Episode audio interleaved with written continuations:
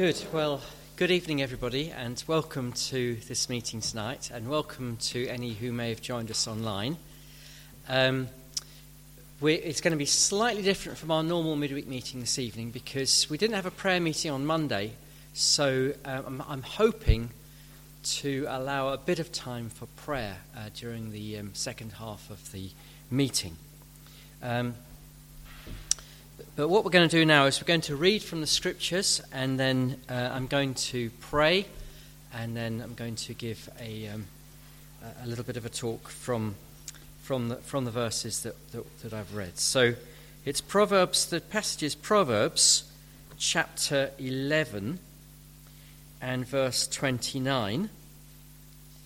And uh, if you want to follow, uh, it's page six hundred thirty-five in the black covered uh, Bibles. So Proverbs eleven and verse twenty-nine. And it says this: "Whoever troubles his own household will inherit the wind, and the fool will be subject So will be servant to the wise in heart of heart. The fruit of the righteous is a tree of life, and whoever captures souls is wise. If the righteous is repaid on earth, how much more the wicked and the sinner? Whoever loves discipline loves knowledge, but he who hates reproof is stupid." Well, let's now um, keep our Bibles open, and I'll just pray, and then we'll look at those verses together. Lord God, thank you so much for the privilege we have this evening of being able to gather together in your presence, and thank you that we can now consider your word together. Please, Lord, will you help me to teach your word in a way which is helpful and upbuilding? And please, Lord, would you um, uh, help us, Lord, to receive your word? And please, would you speak to us, uh, both through the preaching of the word and also through uh, any discussion that we have uh, in a little while. So we commit this time to you now, in Jesus' name. Amen. Okay, so um, this evening we're we're thinking about these verses from Proverbs eleven and, and verse twenty-nine, um, uh, and a few verses after that.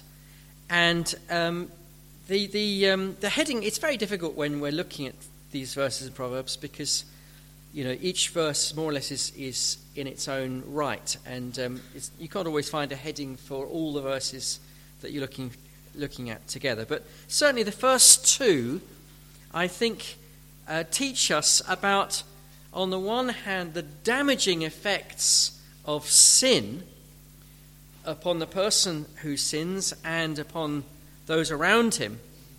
That's verse twenty-nine. Uh, and more positively, the good effect of of, uh, of of of being righteous in your life, good in your life, uh, which we see uh, in verse thirty. And then verse thirty-one talks about how um, there will the the, the, the results of, of, of both righteous and righteousness and goodness are seen often, even in this life, let alone in the life to come. And then verse chapter twelve, verse one, gives us uh, the key to understanding, which is a willingness to be taught. So let's let's uh, think about these things now. And first of all, then, uh, folly ruins your own household. Verse twenty-nine: "Whoever troubles his own household will inherit the wind, and the fool will be the servant of the wise." Who is the person who troubles, who brings trouble on his own household? Well, clearly, in the overall context of this book of, of Proverbs, It is the fool. Now remember, a fool in, in, in the Bible, especially in the book of Proverbs, it's not just somebody who's not very clever. You can be very clever and still a fool. On the other hand, you can sometimes you can be not particularly bright and intelligent, but actually be very wise. A fool, according to the Bible, is somebody whose heart turns away from God. Somebody who doesn't want to obey God and prefers to uh, to do his own thing. And of course, in our natural state, all of us are fools until God works in us to turn us to Himself and to uh, and to um, uh, give that desire uh, to, to have that desire to, to to know Him and to trust Jesus our Saviour and then to follow Him. So, what this is talking about in verse twenty-nine is that is that the somebody, the person who's a fool, the person who turns away from God and refuses to come to Christ, brings trouble on his own household. He brings disaster to not only to himself, but also to the other members of his household. A, a father who lives in a bad way will often bring disaster upon his children, his wife and his children. A a child who, who goes badly astray will often really bring terrible ruin on on the whole family. Um, now, the Bible is full of stories who, of, of those who brought misery on their families uh, through their sin. Um, and these, these stories illustrate this principle. Um, I won't ask you to turn to them, but in In Numbers chapter sixteen, there's a story about Korah and other members of his wider family. And these, these people rebelled against Moses.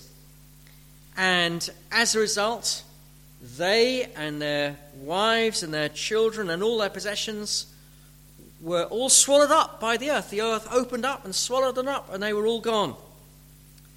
Um... First Samuel chapter twenty-five tells the story of a man called Nabal. And Nabal, his name actually means fool. And now David was on the run from, from King Saul. And he asked, uh, he sent a message to Nabal asking for uh, provisions for him. Uh, or he sent messenger, uh, a message via, via some messengers asking for some provisions. And uh, Nabal sent these messengers away, you know, with, with insults, with a flea in their ear.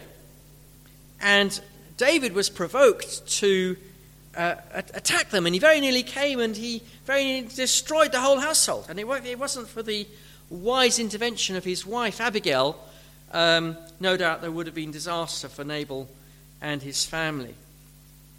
Another story um, is, is of David himself, having become king. Uh, although in his early years he, he served the Lord very well, uh, he committed adultery with Bathsheba and then to try to cover up his adultery, he he uh, he got her husband killed off uh, in, in battle, deliberately. And then he was confronted by Nathan the prophet uh, about his sin. And... Uh, And God said to, to, to David, through Nathan the prophet, as recorded in Second Samuel chapter twelve, verses ten to twelve, "Now therefore the sword shall never depart from your house, because you've despised me and have, have taken the wife of Uriah the Hittite to be your wife. Behold, I will raise up evil from against you from out of your own house, and I will take the, your wives before your eyes and give them to your neighbor. And he shall lie with your wives in the sight of this son. For you did it secretly, but I will do this thing before all Israel and before the sun." And that's exactly what happened. And you can read the story later on. And in fact, it sadly, it was, it was one of David's own sons who then rose up against him in rebellion and, and, and then slept with, with David's wives in, in full view of all uh, Jerusalem. And probably... Uh, all of us who are Christians here will have known uh, children who've been brought up in the homes of, of, of, of professing Christians, and in some instances have been scandalized by the gross sin of their parents and have found it very difficult to believe and very difficult to to follow the Lord. But it's not just, of course, parents who can bring ruin on on on their on their children, but it's also children who can bring ruin to a family. Sometimes a, a son in a family might develop a, a, a drink habit or a drug habit and and go through all of the income of, of, of the household, go through all of the wealth of the household, and impoverish the whole household as a result of his sin. Uh, one f- quite famous example of this, very tragic example, was of an aristocrat uh, called John Hervey, uh, who was the oldest son of uh, Victor Hervey, the sixth Marquis of Bristol. And um, and information that I read today said that after spending some time in London, Monte Cristo, Monte Carlo and, and Paris and New York in the nineteen seventies, he settled in part of the family seat, Ickworth House in Suffolk, becoming the seventh Marquis in nineteen eighty-five. Despite inheriting a large fortune of up to thirty-five million pounds, the Marquis spent most of it during his lifetime. He struggled with addiction to cocaine and other drugs, serving several jail sentences for, for possession, and was known for his flamboyant lifestyle and homosexuality. His brief marriage in the mid nineteen eighties did not last because of this, and he became increasingly depressed as he lost money and faced bankruptcy, culminating in the sale of the remainder of Ickworth House to the National Trust. He died in nineteen, early nineteen ninety-nine, aged forty-four, of complications arising from his drug addiction, and was succeeded by his half-brother.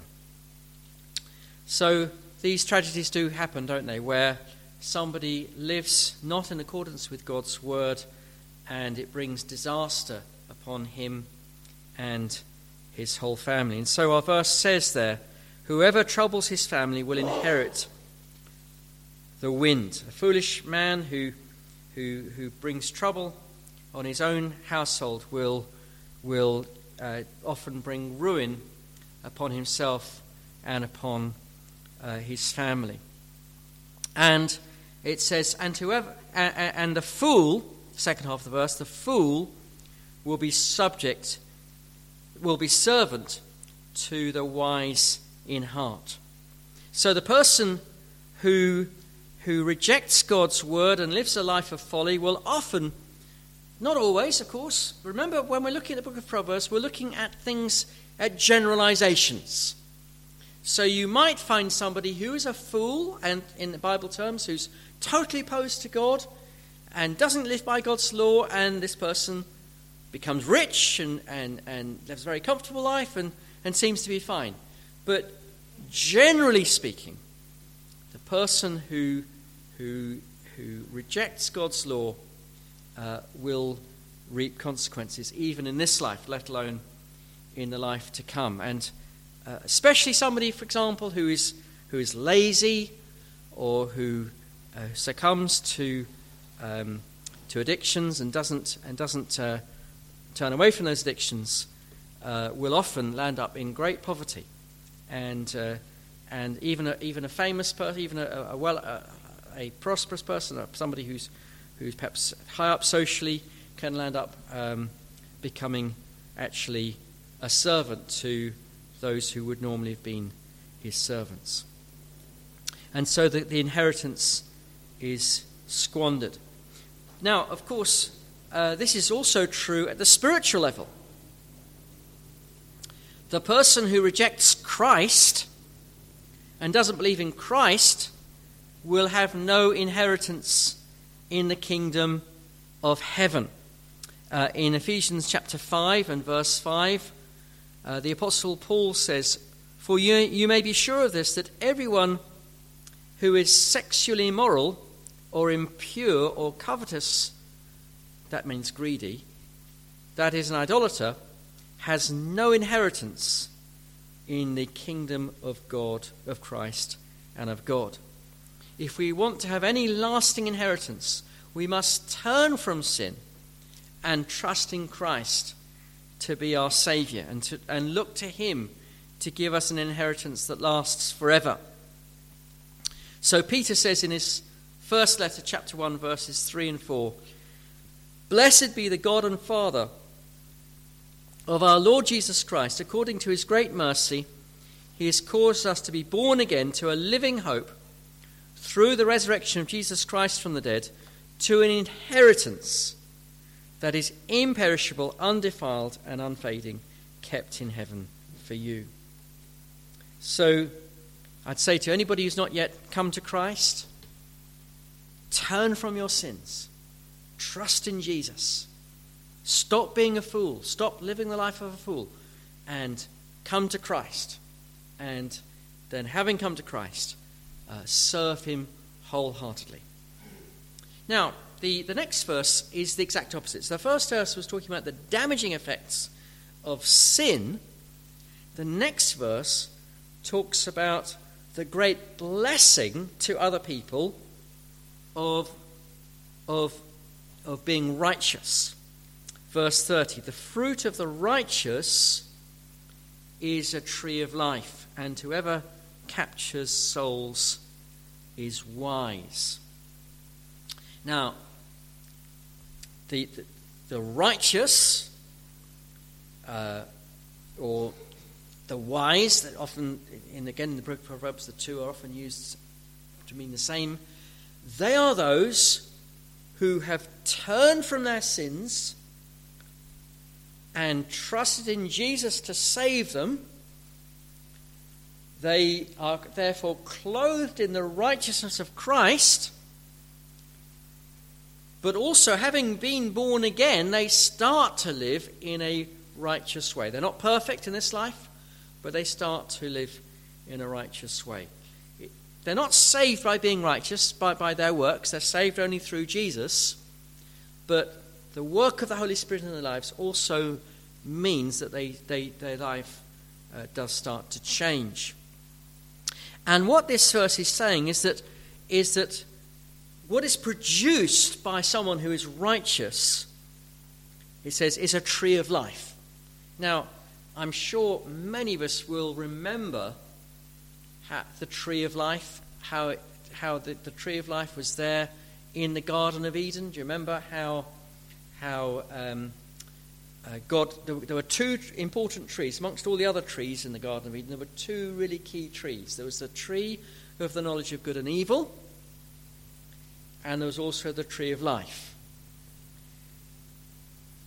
If Adam and Eve had, had eaten of the tree of life, they would have been glorified, and they would have they would have become all that God ever wanted them to be. But there was another tree, which was the tree of the knowledge of good and evil, which was, if they eat of that tree, they're really saying, we want to rebel against God.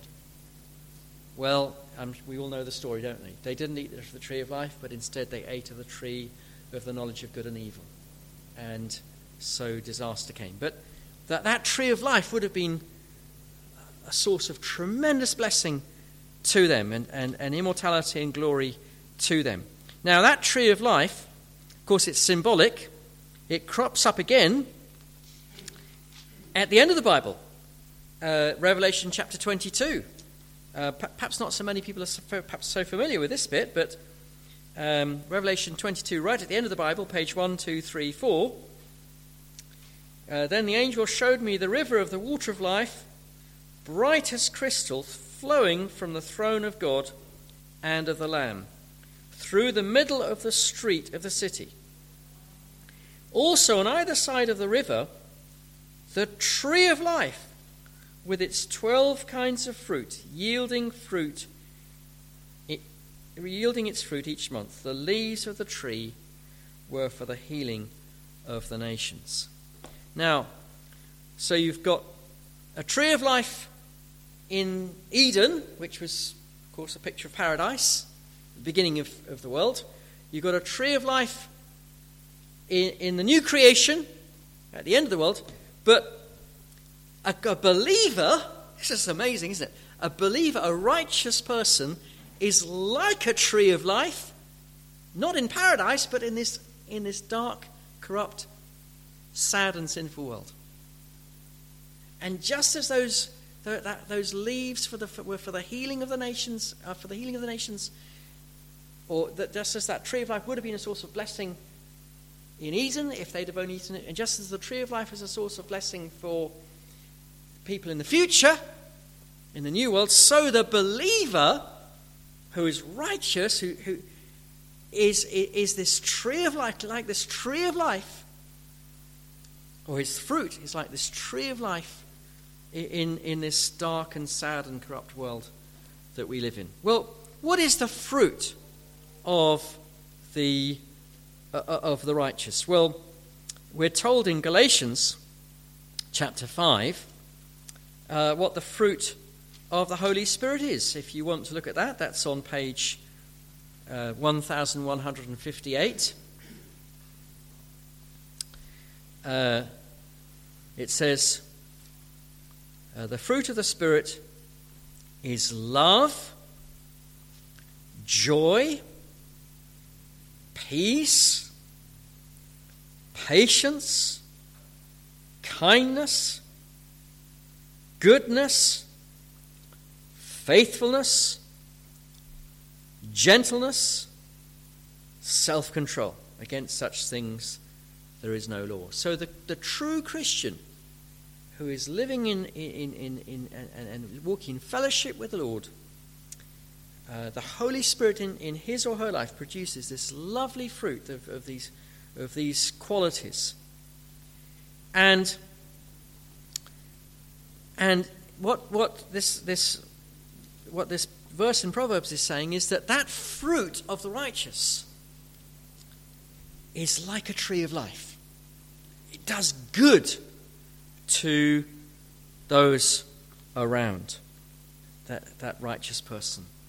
As, as the people, as it were, eat of his fruit or her fruit, and they, they, they experience that love from that Christian, that joy, that peace, that patience, that kindness, that goodness, that faithfulness, that gentleness, that self-control, as, as that fruit, as it were, is eaten by the people around, then uh, they... Um, then the people around um, uh, are really blessed. There's another verse which perhaps we might want to just quickly look at, which is Psalm ninety-two, which talks about the fruitfulness of the true Christian and the way that the, the true Christian is like a, a tree that is flourishing. Psalm ninety-two uh, and verse twelve, uh, that's on page five eighty-nine, which says, Uh, the righteous flourish like a palm tree, like the palm tree, and grow like the cedar of Lebanon. They are planted in the house of the Lord. They flourish in the courts of our God. They still bear fruit in old age. They are forever. They are ever full of sap and green, they, to declare that the Lord is upright. He is my rock, and there is no right, unrighteousness in him. That's a challenge to me as I grow old. And to, to the rest of us, as we, you know, the more older ones of us, you know, are we still bearing fruit in our old age? Are we still still got that sap flowing through us? Are we still bearing that fruit? Are still being those, that blessing? Or, you know, have we become crotchety, you know, old sticks, you know, dry old sticks, or, you know, uh, crabby and, and ill-tempered and, and, and miserable and grumpy and cynical and, and all the rest of it? We need to be the... the even as we grow into our old age, the, these, these, the, these, these trees that are bearing fruit and doing good to those around. And so, and so, the, the, the true Christian, the right, the the, the righteous, is is a bless, should be a blessing to those around him. He should be. And the promise is he will be a blessing. He'll be like the tree of life. He'll do good. So, you know, a, a Christian husband will, will be good for his wife. He, she won't be thinking, oh, great, he's going away. Bit of relief. She'll think, oh, how sad he's away because, you know, I won't have that blessing of having around, and and and, uh, and and same for the spouse, for the wife, for the husband, and the children will will be blessed because they've got a a, a Christian, a righteous father or a righteous mother uh, for the parent. Uh, parents of the righteous will be blessed. Uh, work colleagues will be blessed because here's a man or a woman who's cheerful, who's reliable, who's hard-working, who is kind, who is patient, who who um, doesn't gossip and slander, who is not, not making filthy jokes and, and being rude and unkind. Uh, so there's blessing coming to to the work colleagues. The neighbours, they know that this is a person who's always cheerful and says hello, and you know, if there's ever any trouble, they can call on, on that person. So there is this, this blessing which comes through uh, through the true believer who who lives in fellowship with the Lord. And then also there is the tree of life is also experienced in the sense that through through that believer, others also become believers. There is that fruit not only in terms of goodness of life, but fruit in terms of reproduction. You know, um, fruit, repro- there's a reproductive side to fruit, isn't there? Because that's the definition of fruit. It's something that's got a, a seed inside it. And so, uh, yes, it, it tastes nice, it's, it's, it's, it's attractive, but there is that seed which can then germinate to another tree. And so, and so the, the true believer will will lead to other believers. Uh, and, and this comes in two ways, because first of all, because that if, if that believer is walking in fellowship with the Lord, those around him are liable, they should start to feel a sense of conviction. Oh, he doesn't swear. And, and, and they sort of think, oh, I'm, I'm swearing all the time. And they feel a bit embarrassed about the fact they're always swearing. Or, oh, he won't tell a lie. And and they feel, oh, and, and they start to, to oh, he's, he's very, very modest and very polite to, to, to members of the opposite sex and doesn't make any dirty jokes. Oh, they feel a bit, you know, and they start to realize that there's something different. They start to realize that they're not living as they should be living. That should be happening uh, as as they see the righteous life of of the of the believer, and that, and that person starts to feel a sense of conviction uh, for his or her sin. But then also that that believer can then also testify to the Word of God, and and bring and and, and speak about Christ and what Christ has done for him or her, and about the way of salvation. And so that person is not, the, the neighbours are not only convicted of their sin, but they also start to understand the gospel of the Lord Jesus Christ. So let me ask you this. Do you want to be a blessing to people around you? Do you want to do good to people around you? Um, do you have a social conscience? Are you concerned for the poor and needy? Are you worried about the environment? Uh, do you want to, to do good to people? Well, the best thing you can do for anybody, apart from yourself, but the best thing you can do for your neighbours and for your friends and for your family is to come to Christ. And having come to Christ, then live as the Lord would have you to live. Uh, and, um, you know, one Christian, one Christian who is totally dedicated to Christ and who serves the Lord consistently, day in, day out.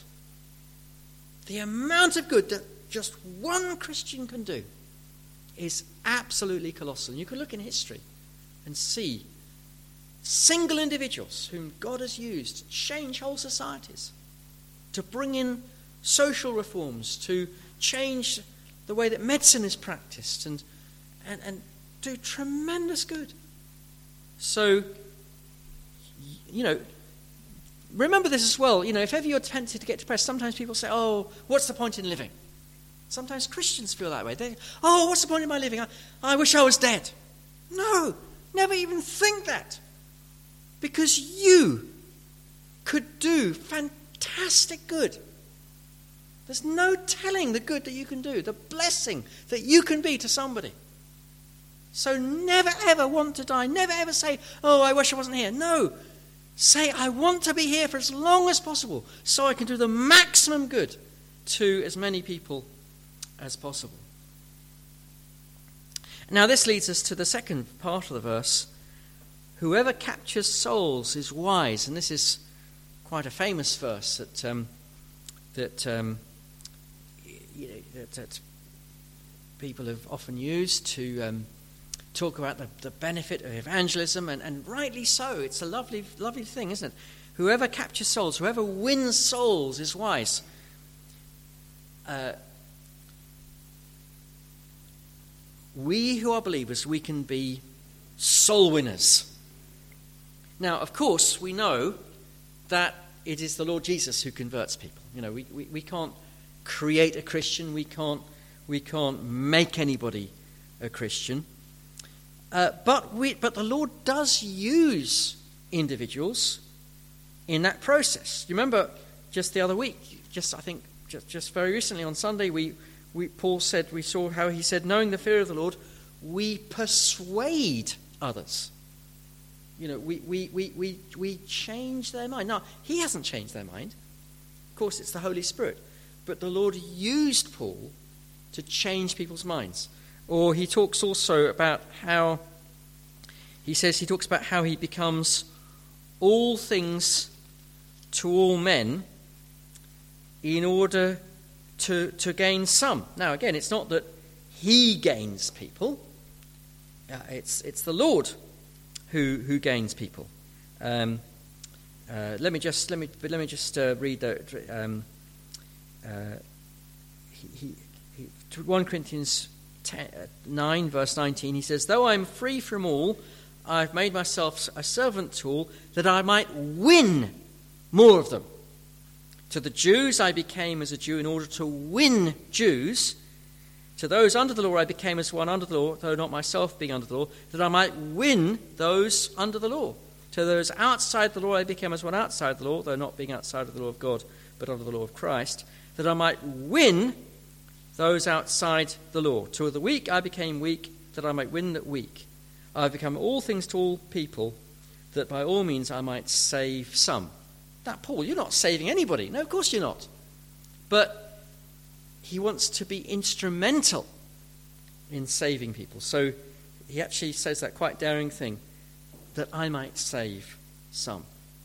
So uh, winning people for Christ, being a soul winner, being a being a, a, a, a someone who captures souls. Who, you know, Jesus said, didn't he? That he said to the disciples, "I've made you a." a Come and follow me, and I'll make you fishers of men. What do you do when you're fishing? Well, I'm not a fisherman, but, but I know people who've done gone fishing. Well, you, you put a little worm or something, or a little maggot at the end of a hook on a line, and you lay, lower, lower, lower the line, the, the hook, and, and with the bait on it, and you you hope that the fish is going to bite on that bait, and then you reel the fish in, and you've you've caught the fish. Well, the Lord wants us to be catching people with the gospel. And this is the wonderful thing. We can be involved in this tremendous work of, of soul winning, of, of, of, of, of, of, of catching souls. How can we be involved? Well, some of us might be called to be missionaries or evangelists or, or, or pastors, and they're directly involved in um In, in in that in that work of full time of of of trying to, to win souls. Not everybody is is called to work full time or or to be uh, an evangelist or a pastor, but the, but all of us can can do two things. We can be involved in the work first of all by prayer, and um, for example, Paul said to all the believers in Colossae, chapter four, Uh, and verse verse two, he said, continue steadfastly in prayer, being watchful in it with thanksgiving, and at the same time pray also for us, that God may open to us a door for the word, to declare the mystery of Christ, on account of which I am in prison. So you can pray for those who are going out on Tuesday nights, that God will open a door for them. You can pray for me on Sundays, and for Ed on Sundays, and Paul, that God will open a door for the gospel, that God will bring people in, and God will speak to them. And you can pray for uh, the great blessing of God upon his word. But then also, uh, we can all be soul winners in the sense that all of us can testify. You know, everybody, every one of us, we know non-Christians, don't we? We've got non-Christian friends, non-Christian family, non-Christian neighbours. And you might not be somebody who can preach, as it were, but you can you can tell your family, tell your friends about how Jesus has saved you. Or you could go along on a Tuesday night and be a number two in a visiting team. You don't say anything, but you're just standing there alongside somebody else. They don't, the other person does all the talking, but you're there, praying and supporting. Or you can go go and um, help Ed on a Thursday or a Saturday. All you're doing is standing in the crowd. You say, well, I'm not doing anything, I'm just standing here. But you are, because you're helping the gospel to be proclaimed. And perhaps you might have a chance just to be a bit friendly to somebody in the crowd. So uh, that's the, that's the second thing then, that that uh, that. Um, that uh,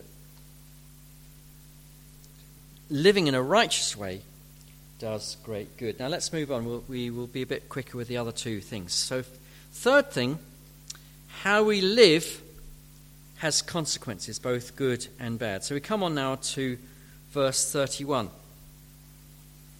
If the righteous is repaid on earth, how much more the wicked and the sinner? So we, we're back at Proverbs now. Proverbs eleven, verse thirty-one, page six thirty-five, if you've lost it. So, now remember, again, the book of Proverbs is saying things that are generally true. So, what this is saying is that, generally speaking, if you live a righteous life, there'll be good consequences in this in this world. If you work hard, if you're righteous and you follow the Lord by working hard, then it's likely, not certain, but it's likely that you'll be able to provide for your needs and for the needs of your family, and you won't be, you won't be, you won't be uh, desperately poor. If you are a good and faithful, loving spouse, it's likely that you'll have a long and happy marriage and a happy family life.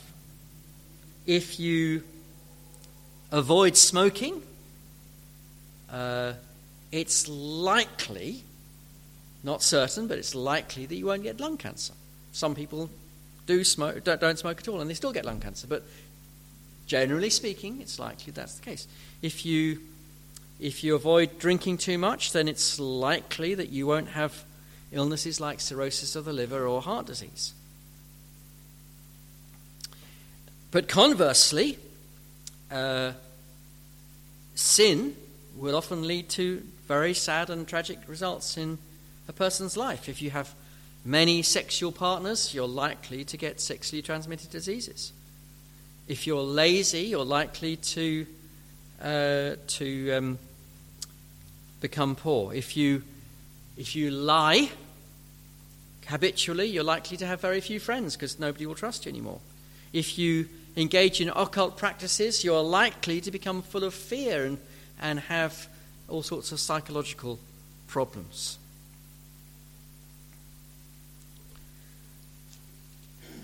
Now, sometimes these results take a long time to appear in a person's life. In First Timothy chapter five, verse twenty-four, the Apostle Paul says this: "So the sins of some men are obvious, reaching the place of judgment ahead of them.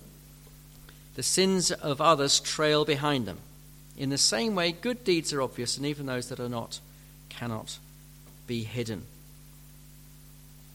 So you might keep your sins hidden for a while, and, and the results of your sin might be hidden for a while, but God has a way of causing these things to become discovered. Don't we fi- so often find, you know, somebody keeps an affair secret for years, and then suddenly it all comes out, and it's and, and there's public shame and, and, and scandal.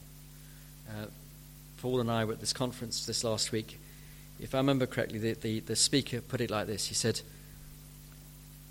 at the right time, God opens the wardrobe door and the skeletons come tumbling out. You know that old expression, the skeleton in the wardrobe. Well, it comes out. Your, your, your hidden, secret, hidden sins, God has a way of bringing them out. So, and of course, even if sins do not become obvious in this life, they will certainly become obvious in the life to come, because the Lord is going to judge all. So you can't get away with your sin. Sin always has consequences, often in this life and certainly in the life to come. And so, it, again, it's so important to be saved and come to Christ. Now then, the last verse we're going to be thinking about tonight is verse twelve, which really gives us the key to wisdom. Uh, and it says, chapter twelve, verse one, whoever loves discipline loves knowledge. Now, knowledge often is used synonymously with wisdom in, in, in this in this book of Proverbs. So whoever loves knowledge, discipline, loves wisdom. That's how you get it. And he, but he who hates reproof is stupid. Again, it's not talking about stupid in the sense of being not very intelligent. It's talking about stupid or foolish in the sense of being uh, anti-God. The New King James translates um, uh, uh, whoever, uh, I think it, is this right? Whoever loves loves uh, instruction, uh, loves knowledge, is that right? Yeah. Whoever loves instruction, which I think perhaps it might be a better way of putting it. The person who...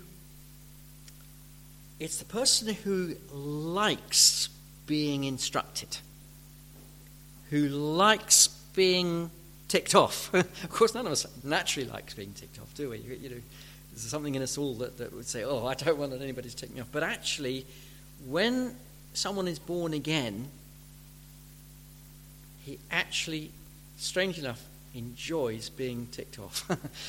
Sometimes, you know, so it's a bit paradoxical. Sometimes I've preached a really hard-hitting sermon and, you know, really saying how, you know, sinful we all are and how, you know, we break God's law and everything else. And and somebody's come up to me after and said, I really enjoyed that sermon.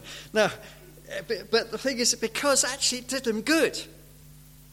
It really helped me to see my sin. And this is the wonderful thing. When you're born again, you actually, in, in a sense, enjoy. You're glad to be reproved. You're glad to be instructed because you know that that, that has actually shown you your sin. And this is what is really important. We must have that teachable heart. We must have that willingness for God to show us our sin. We're never going to become wise as long as we're so proud we say, oh, I don't need to know this. I don't need to know. You know, I, I, I don't need anybody to tell me what to do. Um, perhaps we might just quickly look over to James chapter one, because this is really, I think, very relevant to this. James chapter one in the New Testament.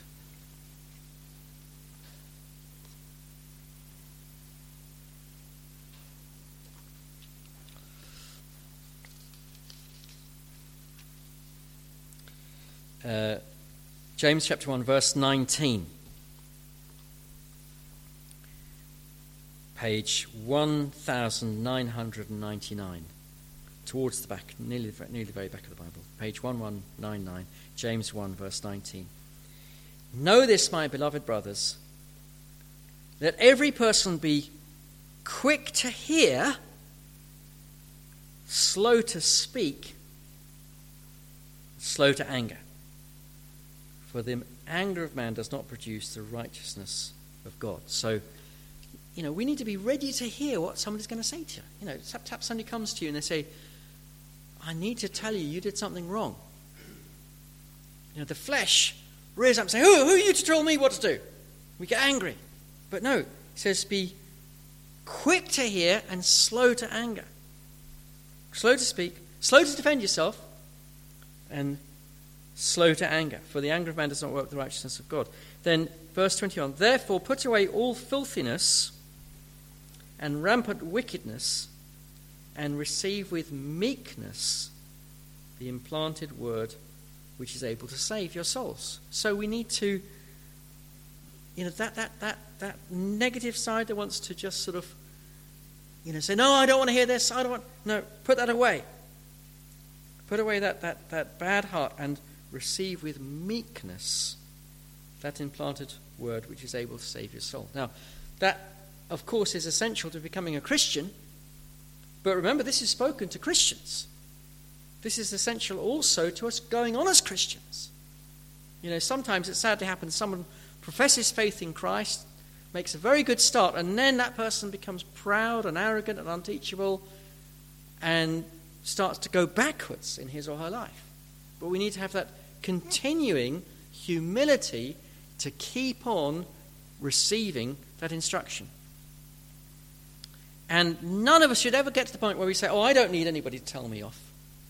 I don't need anybody to, to show me what to do. No, we need, every time somebody comes to you with a criticism or with a complaint, you should assume that there's at least a grain of truth in what that, what that person's going to say. Maybe they won't be fully right, but the chances are there'll be an element of truth in that. We need to have that humility to say, okay, please tell me. Whatever it is you've got to say, please tell me.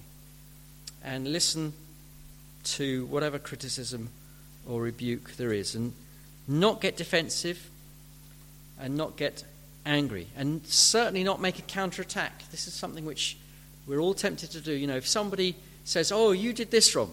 Ah, well, let me tell you about what you did wrong. No. Listen first to what the person's got to say to you.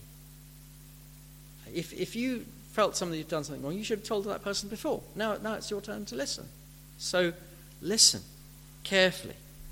Uh, think carefully about what's being said, and and uh, And be ready to apologize, be ready to say, yeah, that's a good point, thank you for that. And even if at first, you know, you thought, no, they've got it wrong. But then afterwards you might think a day or two later, yeah, actually there's a point there. Then you go back and say, you know what, I thought about it some more, and you, you actually were right. I, I was wrong in what I, in the way I spoke to you, whatever it was. So here is this this this this key This, that we've so we've seen the blessing of righteousness, or the, the, the misery that comes from not being wise, not being righteous, the blessing that comes from being righteous, the dreadful results, or, or the good results of righteousness and the bad results of sin, but then the key to that righteousness here in chapter twelve, verse one, is having a teachable heart. So may God uh, write his word upon our hearts, and may he help us to uh, to apply his word in our lives. Uh, we'll have a not very long discussion tonight, because as I said, I want to allow a little bit of time for prayer, since we didn't have a, a prayer meeting. But we will, um, we, I think Ed and Arlene have got, got, got to go, and maybe, I don't know, maybe one or two others might need to go. But those of us who stay, we'll, um, we'll have a, a little bit of discussion, Um, and then followed up with, with a time of prayer. Uh, if you if you're at home online, uh, please now switch over to Zoom, and uh, we'd love to see you online as well. And we hope that the electronics will work all right, so that you can you can um, you can join us. Thanks. Perhaps we could just pray. Lord God, thank you for your word. Thank you for teaching us tonight about how dangerous and harmful uh, rebellion against you is, and also what a blessing it can be if we know you and we, if we serve you.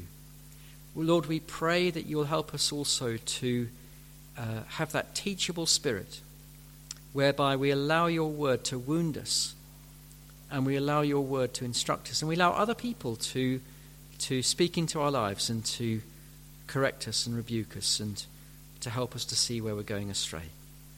So we thank you, Lord, and we uh, offer ourselves to you now. Pray that you'll bless our discussion and then uh, bless our prayer time, we pray, through Jesus Christ. Amen.